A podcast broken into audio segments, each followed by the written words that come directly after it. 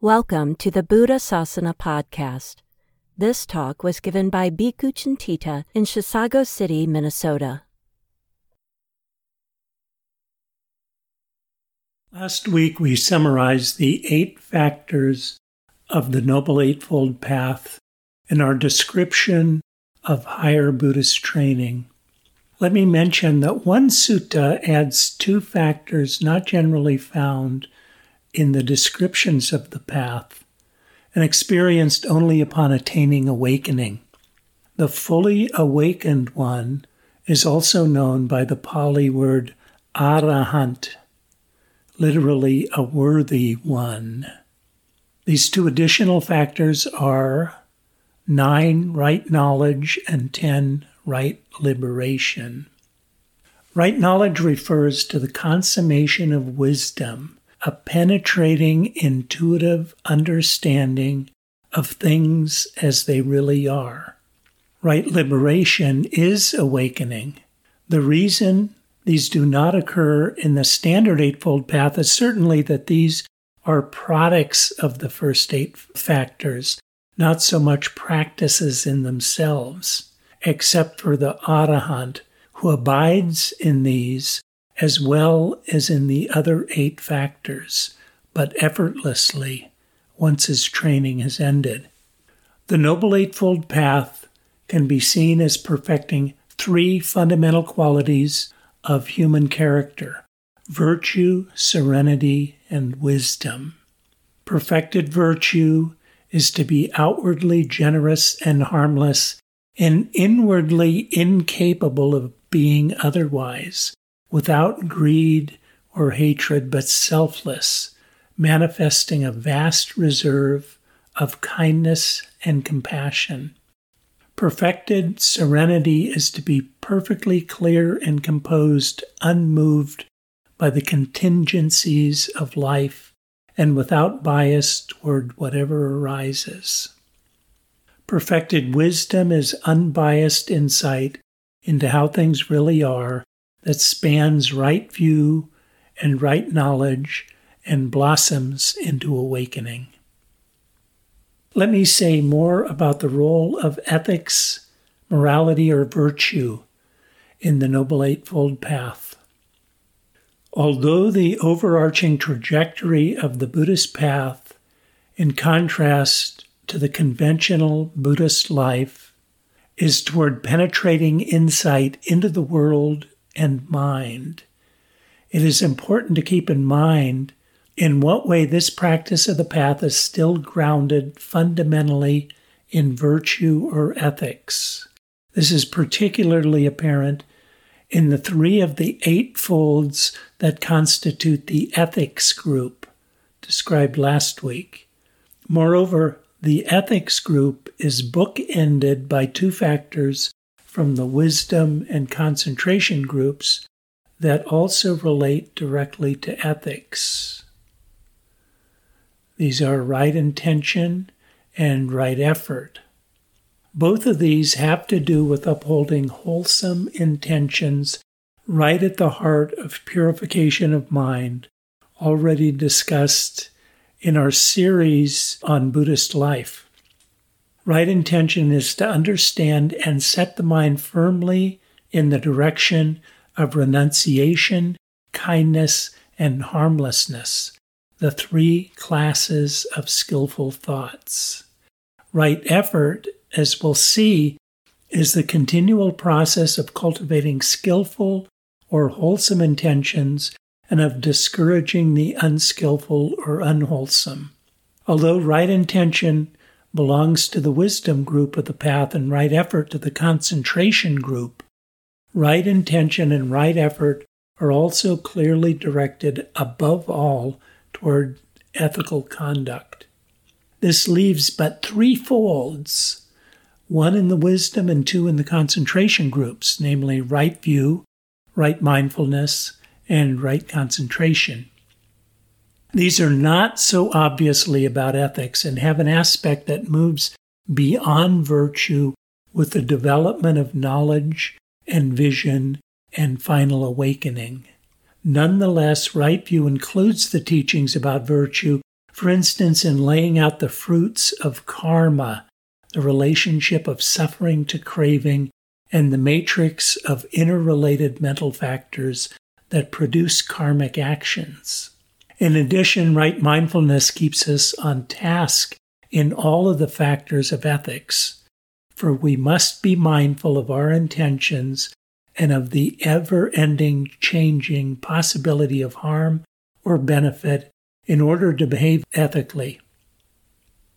Moreover, right mindfulness and right concentration together fulfill an additional function that applies the power of introspective investigation for the really deep purification of the mind that is necessary for perfecting virtue. We discussed purification in the series on Buddhist life, where we learn that in addition to practicing ethics at the level of speech and bodily action, we also practice virtue at the level of thought or intention by encouraging wholesome factors and discouraging unwholesome, for it's these that give rise to speech and bodily action. However, we did not learn of a deeper level of practice, that of remaking underlying dispositions, the faulty mental factors that give rise to unwholesome thought or intention. It's relatively easy to bring reckless driving or harsh speech under control.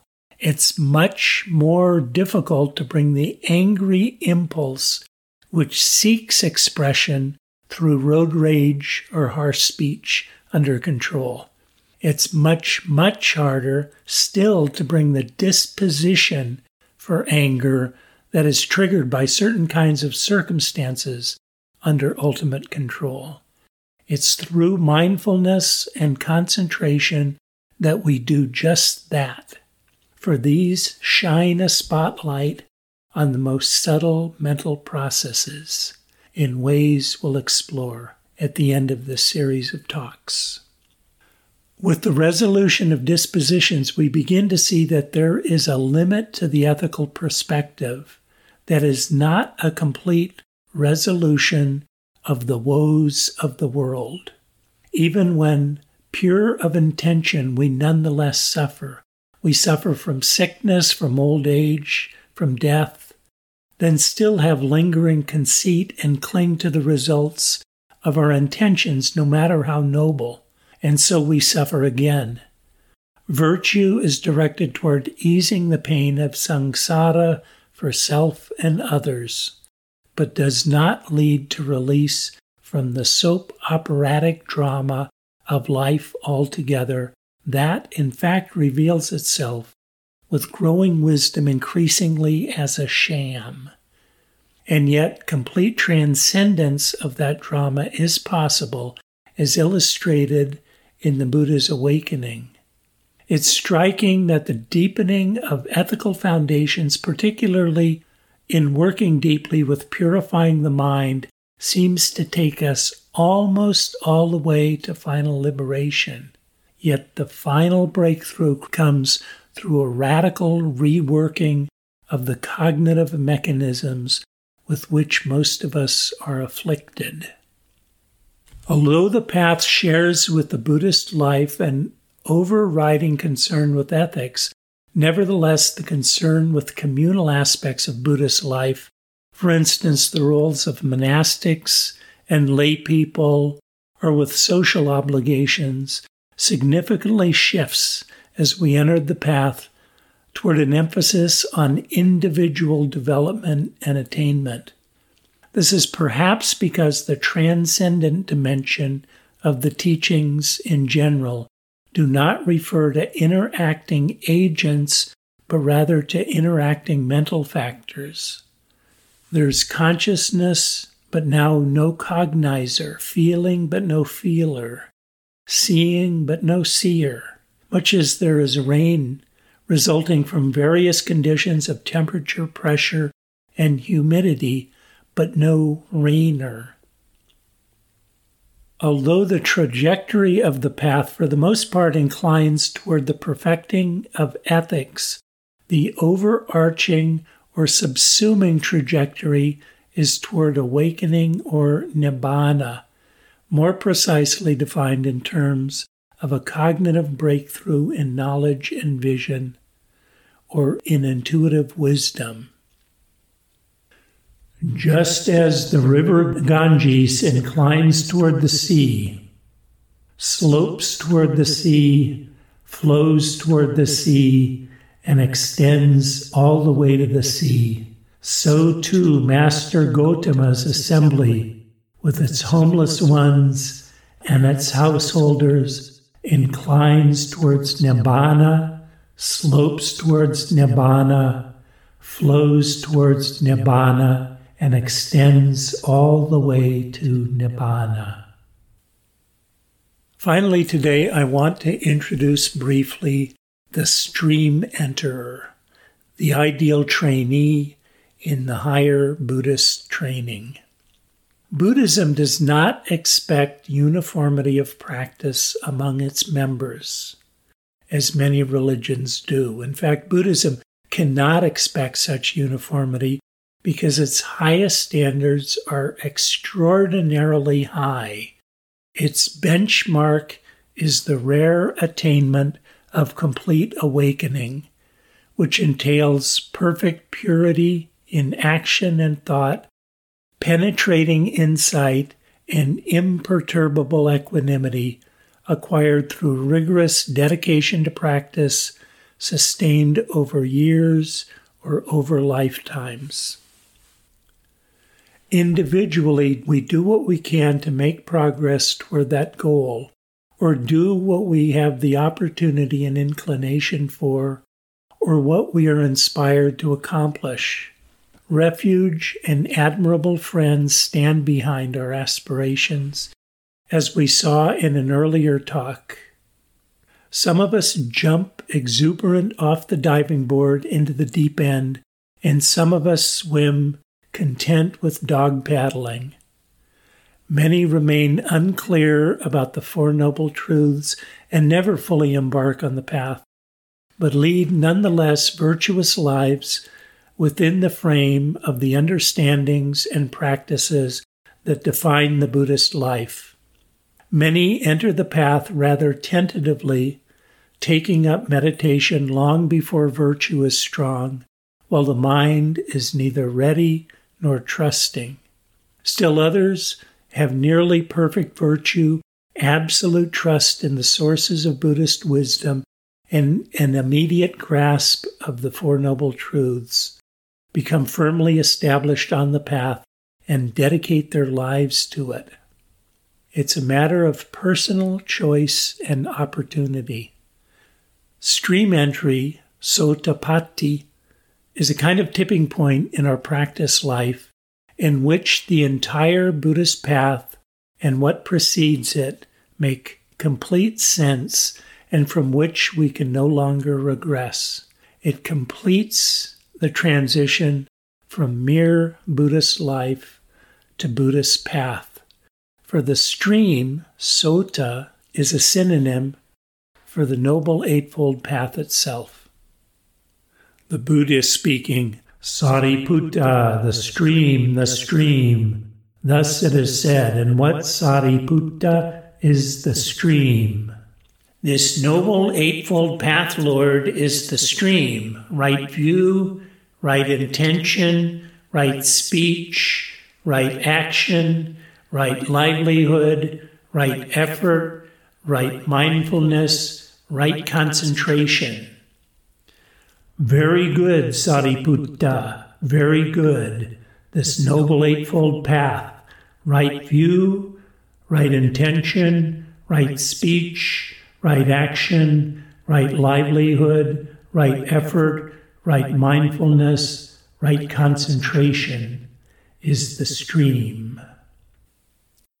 Now, any one of us can take up the Noble Eightfold Path or some part of it.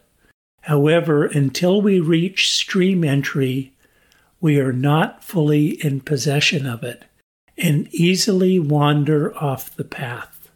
It's a bit like taking night classes for many years at a local college, interested but with no degree in sight, rather than being fully on a course of training in a degree program with a recognizable outcome. For stream entry is an attainment that allows us to see the entire path ahead. The one who has accomplished stream entry is the stream enterer, Sotapanna. We also call one of such or higher attainment a noble one, as in the Noble Eightfold Path. For noble ones fully possess the path, whereby the rest of us are worldlings. Similarly, a noble one who has entered the stream is also called a trainee Sekha, for that one is training fully in accordance with the path. Although the term noble applies also to those of higher attainments beyond stream entry, including arahant, the term trainee ceases to apply to arahants who have completed their training and are therefore known as ex trainees, asekha. The stream enterer is also a candidate for admirable friend who will serve as a guide for embarking on the path. We do well to get to know her and to try to emulate her as we plod the path. The stream enterer is personally fully possessed of all of the qualities necessary for establishing herself firmly on the path and who therefore provides a role model for our practice. The stream enterer has made great progress in mastering the common practices and understanding and has an absolute conviction in the efficacy of the path and through possession of what is known as the vision of Dhamma has already reached the first level of awakening. She is someone who has not only embarked on the path but knows where it leads, as if upon reaching the trailhead and proceeding some distance, after which the path makes a turn and disappears into the trees and underbrush, she had been able to scale a tree and to see the entire path from on high, to observe for herself whither it winds and had found its terminus to be even more beautiful than she had anticipated. To get more precise, stream entry is often described in two stages path and fruit. The path of stream entry is the training that directly results in stream entry. Please don't confuse the path of stream entry with the Noble Eightfold Path. To be on the path of stream entry is generally described as guaranteeing the fruit of stream entry in this very life. The fruit of stream entry is stream entry per se, and the simple term stream entry will refer to the fruit in these talks unless otherwise stated. We'll stop here for today. Next week, we'll talk about how one becomes a stream enterer and summarize the path of higher training.